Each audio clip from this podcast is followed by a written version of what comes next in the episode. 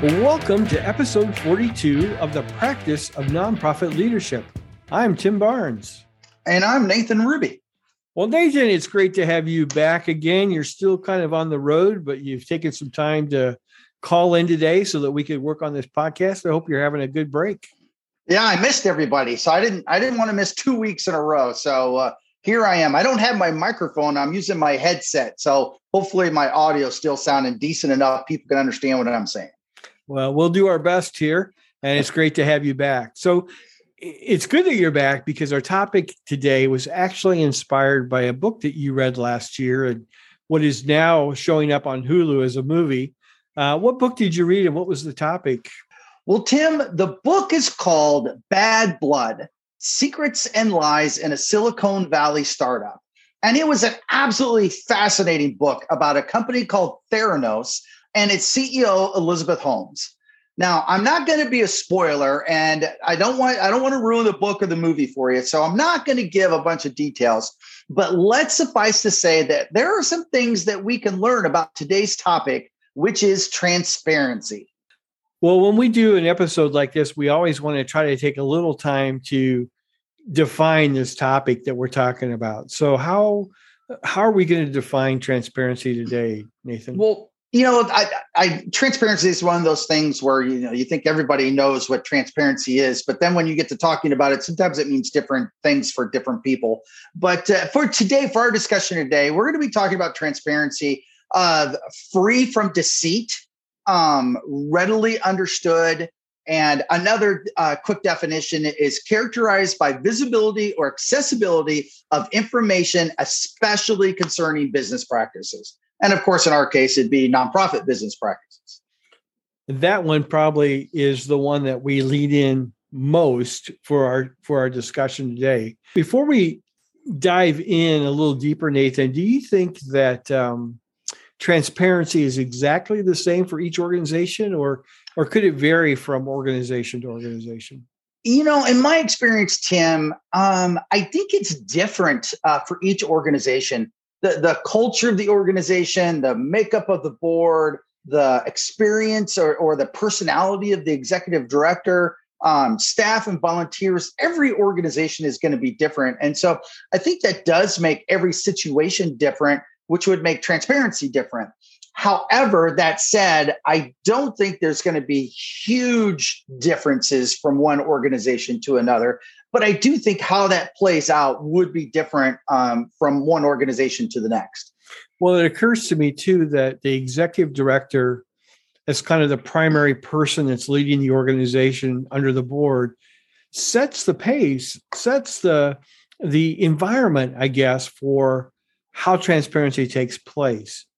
Um, the things that they share. If they're a closed person, then that's going to kind of permeate the culture. But if you're more of an open person, then that seems to be picked up by others in the organization. So, and I think generally, generally being transparent and open is usually more positive than trying to keep everything so close.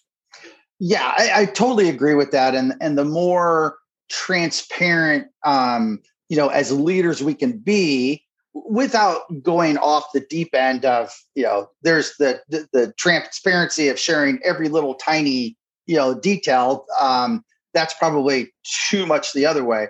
But i think that having an executive director that is open that is transparent that is you know can, can throw ideas out there without being upset if somebody disagrees or has feedback. I, I mean that's all good for the organization and for the people that are connected to it you've put together a, a maybe a case study or at least an example that we can talk about and then begin to talk about how how we communicate what's transparency in our communication in these in this setting.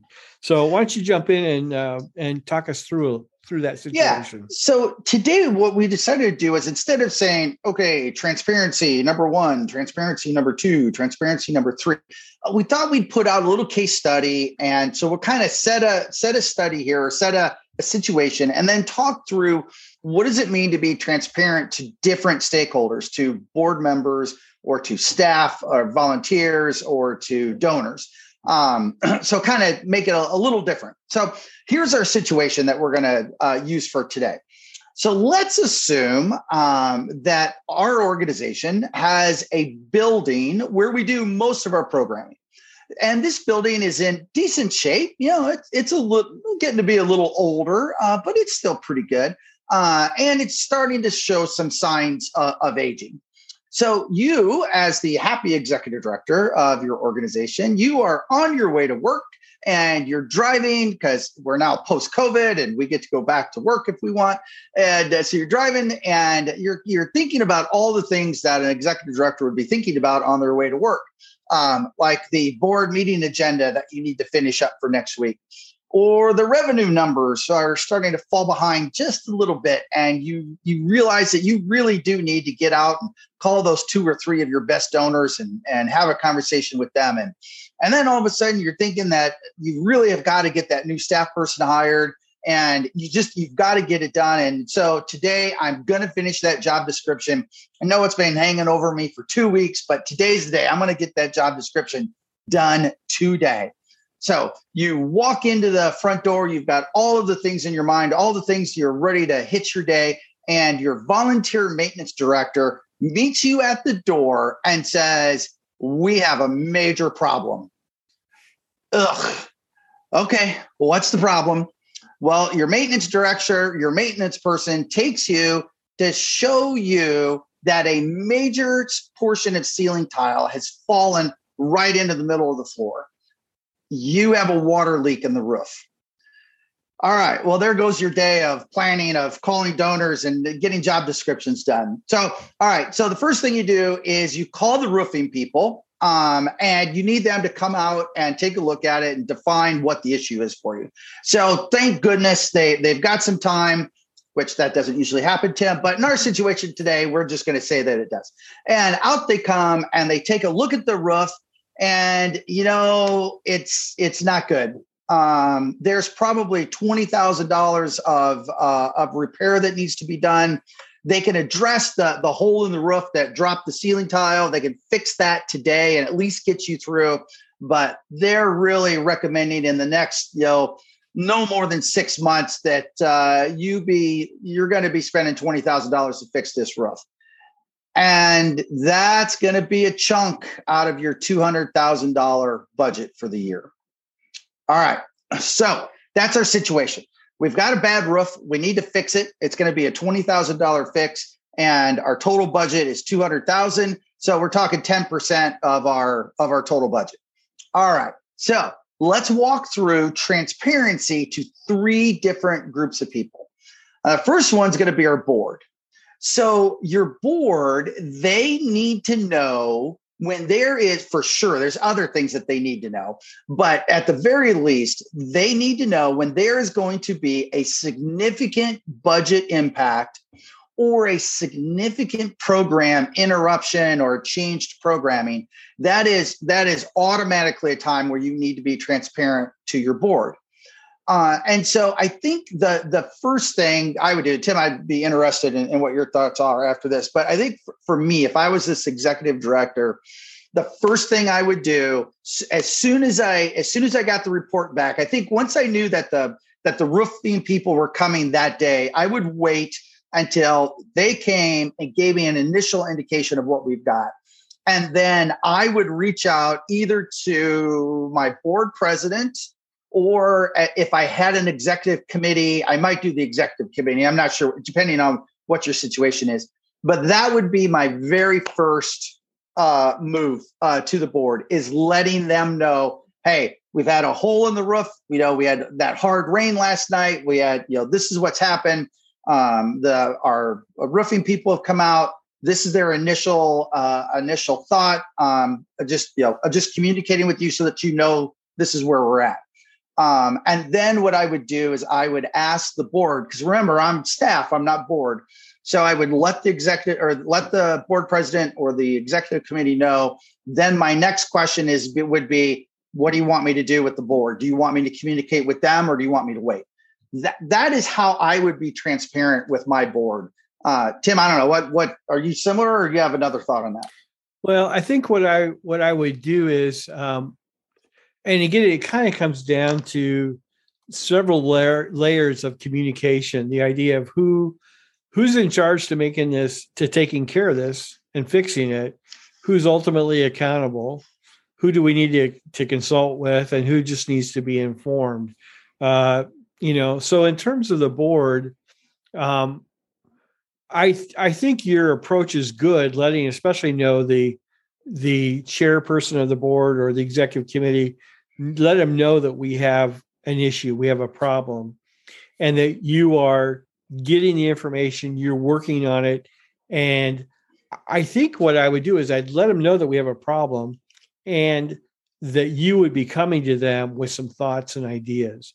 The the board isn't going to necessarily they're not going to f- fix fix that what they're going to do is they're going to they're going to say okay we will approve you spending $20,000 you know you know what I'm saying? So it's like you're not expecting the board to actually figure out how to do it. I think the board is probably looking to you to present a plan. Would would you agree on that?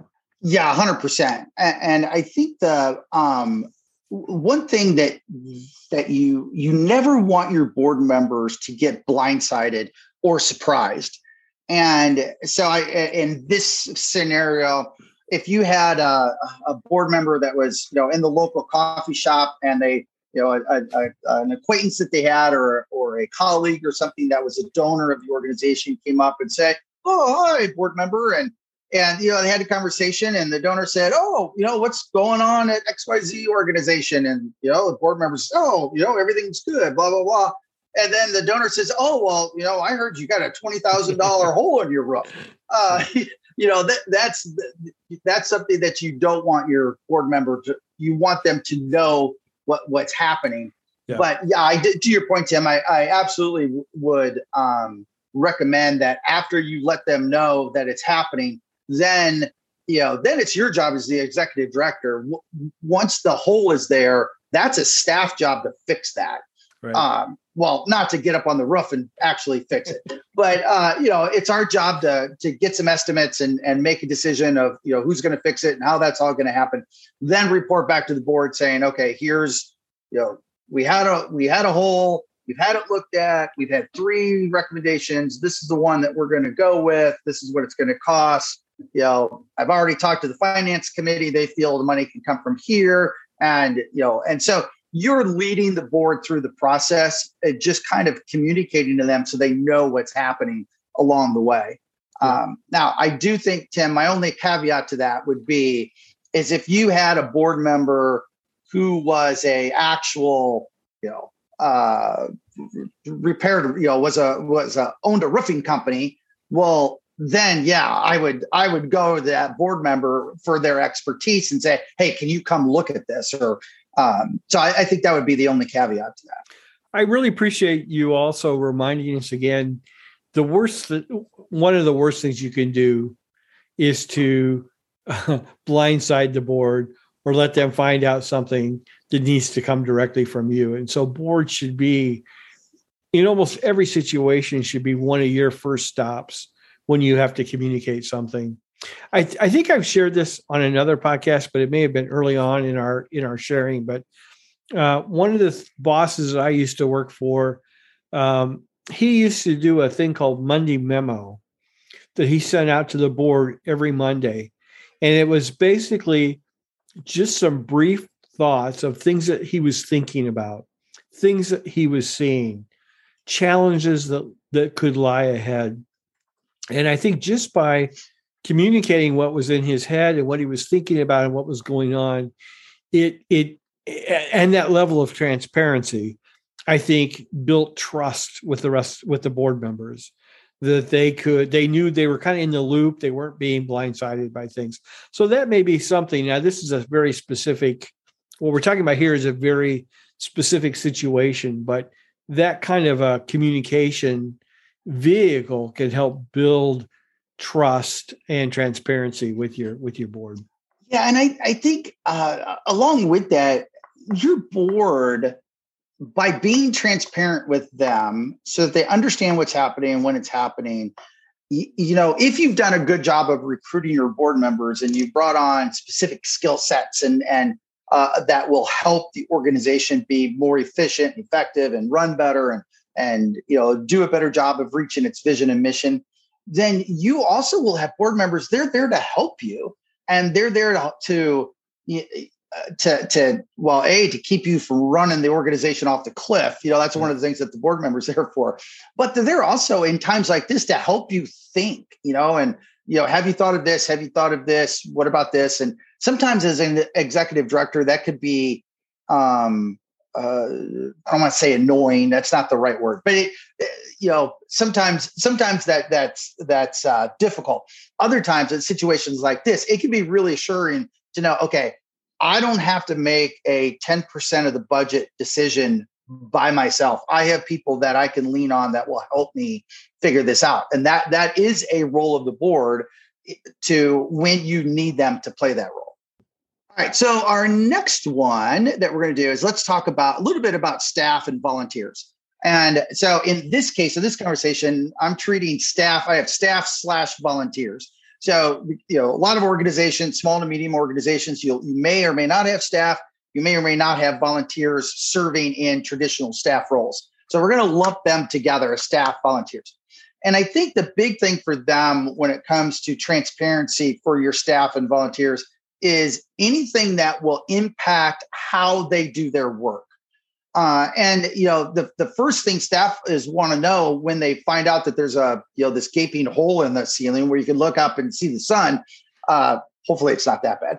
Uh, but is how's it going to impact their work? You know, it, are they going to have to stop doing something, or are they going to have to start doing something in addition to? You know, what about safety issues for the people that we serve? If we have clients coming in, how is it going to impact their safety? You know, anything that impacts how they do their programming, how they do their work. That are all that is all things that your staff and volunteers are going to need to know and that you're going to need to talk to them about. And um, you know, I don't think I don't think that they need to know every single detail of you know i think i mentioned it before you know what are the three companies we're going to have come in and, and do the estimate? That, that level of, of uh, transparency is not relevant to them uh, at the time. And so they, i don't think it's that big of an issue for them. Uh, but if you're going to have to change a you know a program that takes place in this room is now going to have to take place in another room well you know that's going to impact things. And so those are that's the type of transparency we have to sit down with your staff and have the conversation and okay, this is what's going to happen one, two, three, four, five, and here's how we're going to adjust through it. Um, and so I think that's really important. Nathan, I'm curious, would you communicate this is a $20,000 hit? No, I would not. Um, now, I answered that pretty quickly. Let me actually think about that for a second. No, I don't think I would. I think you know, ultimately they're probably going to find out about it anyway. But I don't. I, now, if it comes up, if somebody asks me, I wouldn't. Uh, I wouldn't not answer the question. Uh, but I probably wouldn't lead with it or have it in the uh, have it in the outline. Uh, you know, of my conversation that I would have with staff. Staff, especially program staff, doesn't usually think that way. Um, well, if I was a, if I was a program staff and I knew this was a significant issue, I would be wondering how does this impact my program in terms of am I going to have to cut back? Do I need to change the program? Can we afford both things? Do I need to cut some things out? What about my paycheck? yeah, what, exactly. I mean, you know, so it, it would be good. Again, not every single detail, but you know, it's just curious, like how much do we need to share, kind of to reassure them, as well as, right. hey guys, this is going to have a have an impact. I'm just being upfront with you. Not sure what it is. We'll talk about it, but yeah. And I, like I, I don't think having that conversation is is wrong for sure. I, I think that would be, and especially if that's if, if as a staff, um, you know, you've had those conversations in the past, then that would be that would be consistent with that. Um, you know, I think I would probably make mention, you know, hey, I've been in contact with the board on this. They're aware of that you know we we are it is going to have a financial impact for sure uh, and we're starting to you know we don't know exactly what that looks like um so yeah i i i think that that conversation is definitely uh reasonable to have um And then, you know, if somebody asks specifically, well, do you know how much this is going to cost? Then, you know, it, it's it's generally Tim. It's generally not good to lie. Uh, so you know, we try to I try to avoid lying as best I can. I, I think that has something to do with transparency, right? Sounds like an oxymoron there, right? but yeah, in, in, the same way with the board or, and anybody else, if anybody ever asks me a point blank question, then I answer the question. You know, I just may not go into all the deep details. Right. Uh, but if somebody says, "What you know, what are the three companies that we've had give an estimate?" Well, then you know, I'll give them the three companies. It's not a secret. So our donors. Uh, so that's our third group, and I think from a donor standpoint, what the donor is looking for is they are funding our organization because for some reason, whatever it is, um, they believe that we are changing lives and saving lives, and we're making an impact, and they have chosen to be part of what we're doing. All right, that that's why donors write checks. So when it comes to the point where our ability to change lives, save lives, impact lives, if that is a, if that is altered any, then that is fair game to be sharing with our donors to, to stay transparent. Um, and um, so the, so how you communicate and what you communicate with your donors is definitely something that you need to be thinking of. So this is a significant issue when you take twenty thousand dollars and you compare that to the fact that we have a two hundred thousand dollar budget. So that's a huge deal and will probably require some extra fundraising that you maybe hadn't expected. So letting your donors know we've got this issue and you put it out there, I think is really important. If your water cooler breaks in the break room, that's probably not something you're going to run out and just put that in your newsletter. I don't think, you know. But when you're yeah. talking about such a significant um, issue, then that, then definitely you want your donors to be aware that, like you say, this could impede or impact the work that we are doing, our mission, and all that. So we want you to be aware of it because you do have a stake in in what we do. Yeah, and, and I, that's a good question, Tim. And I, I, you know, I have those same questions sometimes, um, and I can think back to specific times in my career. We've had some major thing happen where we were going to have to go out and fundraise specifically uh, for it because it was it would just override our budget if we didn't. Um, and I think you know one of the definitions that we talked about earlier was being readily understood, and, and I think that comes into into play here. Um, and I think the the level of transparency. Um, if you have a donor who you know has never managed property before maybe you know lived in an apartment their whole life or you know just ne- never had a lot of, of of managing let's just say managing a property. Their level of detail that we talk about and share is very different. I think i used this example already is of you know if you have a donor who's a, a property manager and and has you know 37 major buildings that they that they manage well okay now that person is an expert in the situation that you have. And so that level of detail and information is way different than somebody who's never dealt with this type of, of thing at, at all. And, you know, I've had conversations in the past where I've gone to a donor um, and, you know, it wasn't for a roof, it was for something else. But, you know, basically the conversation was, hey, we've had a leak on the roof. Uh, we're gonna it, it's a major issue it's gonna be it's it's really gonna hurt us this year and the donor says how much do you need and i said I can't remember the dollar amount. It was 10 or 20 or 30, whatever it was. Uh, and they said, okay, I'll have a check in the mail tomorrow. Um, it was really that simple. Now that doesn't always ha- well, that very seldom happens, but it does, but it can happen. And so I think the um, the level of conversation that you have with these donors, you have the conversation with all of them, but you have it at different levels of depth and and always remember that your donor what the donor really wants to do is save lives and transforms lives. They they are less worried about the building. They're less worried about staffing issues. They're less worried about whether the air conditioner works or not. They they know in the back of their head they know those things are all important. But what they really care about is the output the end result. How are we changing lives now where you can connect those dots is when your ability to output your your ability to change and save lives is being impacted or impeded by whatever is in front of you then the donor will get excited about that and say oh well you know you can't operate if you've got a big gaping hole in the roof. Um, so now the donor can put that together and you can have that conversation.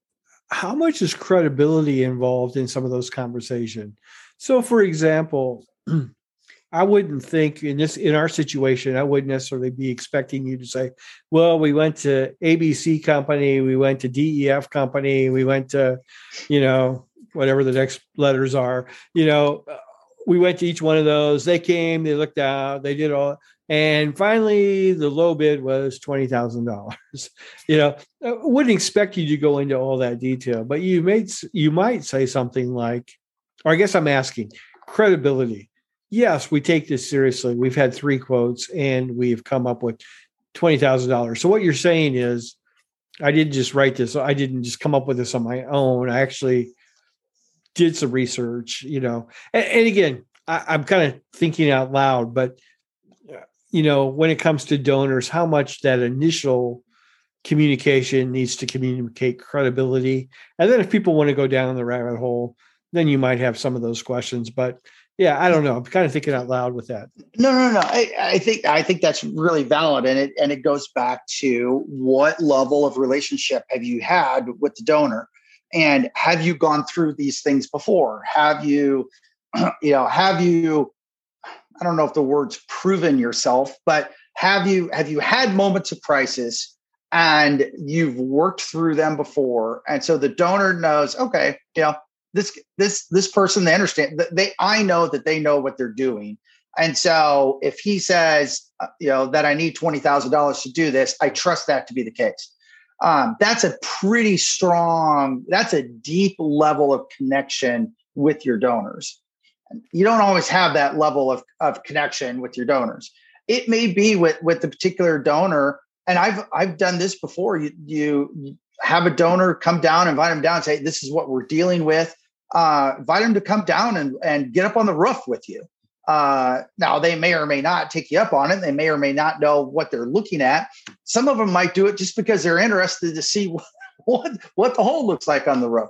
But I, I think you have to tailor that conversation to that level of connection that you have with the donor uh, at, at, any given time. Uh, transparency is somewhat subjective depending on who you're talking to. Is that is that a fair statement? It's not like I'm hiding something from someone or I'm not saying everything, but the amount of information you're going to give to different people in this process, it may be different from person to person or from entity to entity. Does that make sense? Yes. And I would agree with you. That is a true statement. it, it is transparency. Truth is truth, right? And, and the and what we, we don't want to alter from that, but the level of, of transparent communication that we have with different people is different based on the situation. Yes.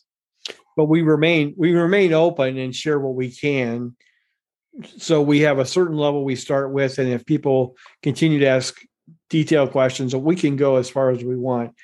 we don't have to throw the whole thing at you know the whole the whole thing right there. It's it's what do people need to know in their level of accountability or responsibility or their involvement in helping solve the issue is, is probably a question that we think about when we're communicating. One other point, um, Nathan, that I wanted to communicate as well is the fact that um, sometimes, depending on what kind of a situation you're in, depending on what kind of issue you're talking about, um, can also be impacted by legal guidelines. And, and, so what you communicate can be impacted by that. So there are certain things like um, there are HR issues. Uh, so you you know HIPAA laws come into conversation and and other other forms of information that you would give about em- employees or even volunteers. You have to make sure that you're communicating in ways that that fit legal guidelines when you put stuff out there or again financial issues you know the board has fiduciary responsibilities so you can't hide you can't hide financial information from your board. They are responsible for it and they need to be able to have what they need to make correct decisions.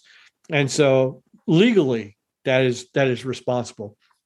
And I don't I don't say that to scare you, but to encourage you to be aware of those kind of things. Yeah, and I think one area for, just on that very topic is your bylaws. And it it is so easy to get out of whack with your bylaws. And um it, it, you could be you could become i don't know tim what is what is not transparent? Is that anti-transparent or untransparent? What would that what would that be? Non-transparent? I'm not, I'm not sure what that is tim but you can become any one of those three whatever is proper grammar really really quickly by not being uh, in uh, in line with your bylaws.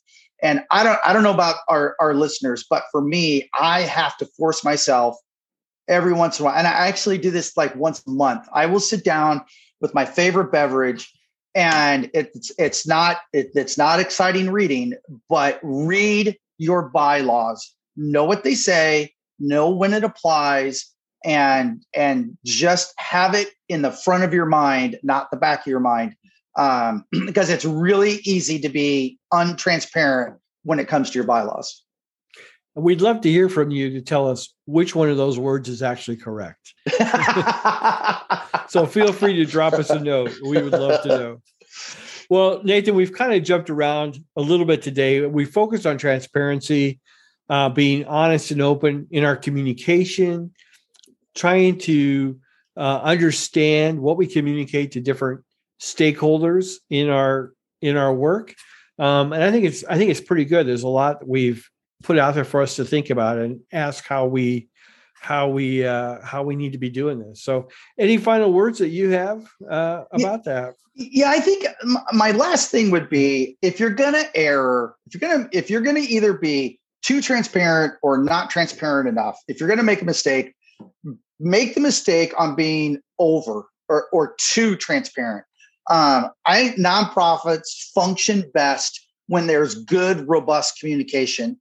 And so if you're gonna make a mistake, make it make it by giving too much information, not enough. Uh, you won't you won't get yourself in a in a in a difficult spot if you over communicate versus under communicate. Well, thanks, Nathan, for putting some of this together and diving into this conversation. And we hope it's helpful. Thanks for listening today. We appreciate you showing up.